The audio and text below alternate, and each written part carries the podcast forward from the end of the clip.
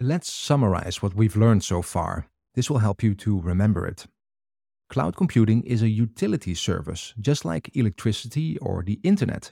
It just works. It is useful because it can scale up and down so that you only pay for what you use.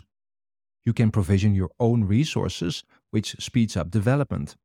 And the cloud takes care of a lot of things, like basic security, availability, and performance, so that you can focus on things that matter. Microsoft Azure is a great choice because it is Microsoft's core business. If Azure fails, Microsoft fails. Azure is very secure because of Microsoft's decades of learning using their cloud for everything from Hotmail to Xbox Cloud Gaming and Microsoft Teams. Tools like Visual Studio, Visual Studio Code, and the Azure Portal, which we'll see in the next clip, make it easy to work with Azure and are years ahead of its competitors. And Azure has a unique offering of services and devices that help companies to use Azure in a hybrid way, keeping some of their data and services in their own cloud. Azure runs on the Microsoft Global Network, their own infrastructure, which is a huge benefit in security, performance, and availability.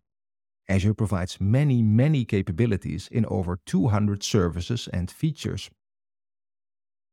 Everything ranging from VMs to run your apps, to machine learning services, to media services that stream your video to the world.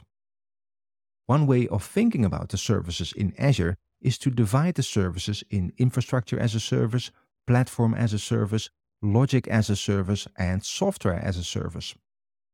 In the next clips, you'll see the Azure Portal and Azure App Service in action.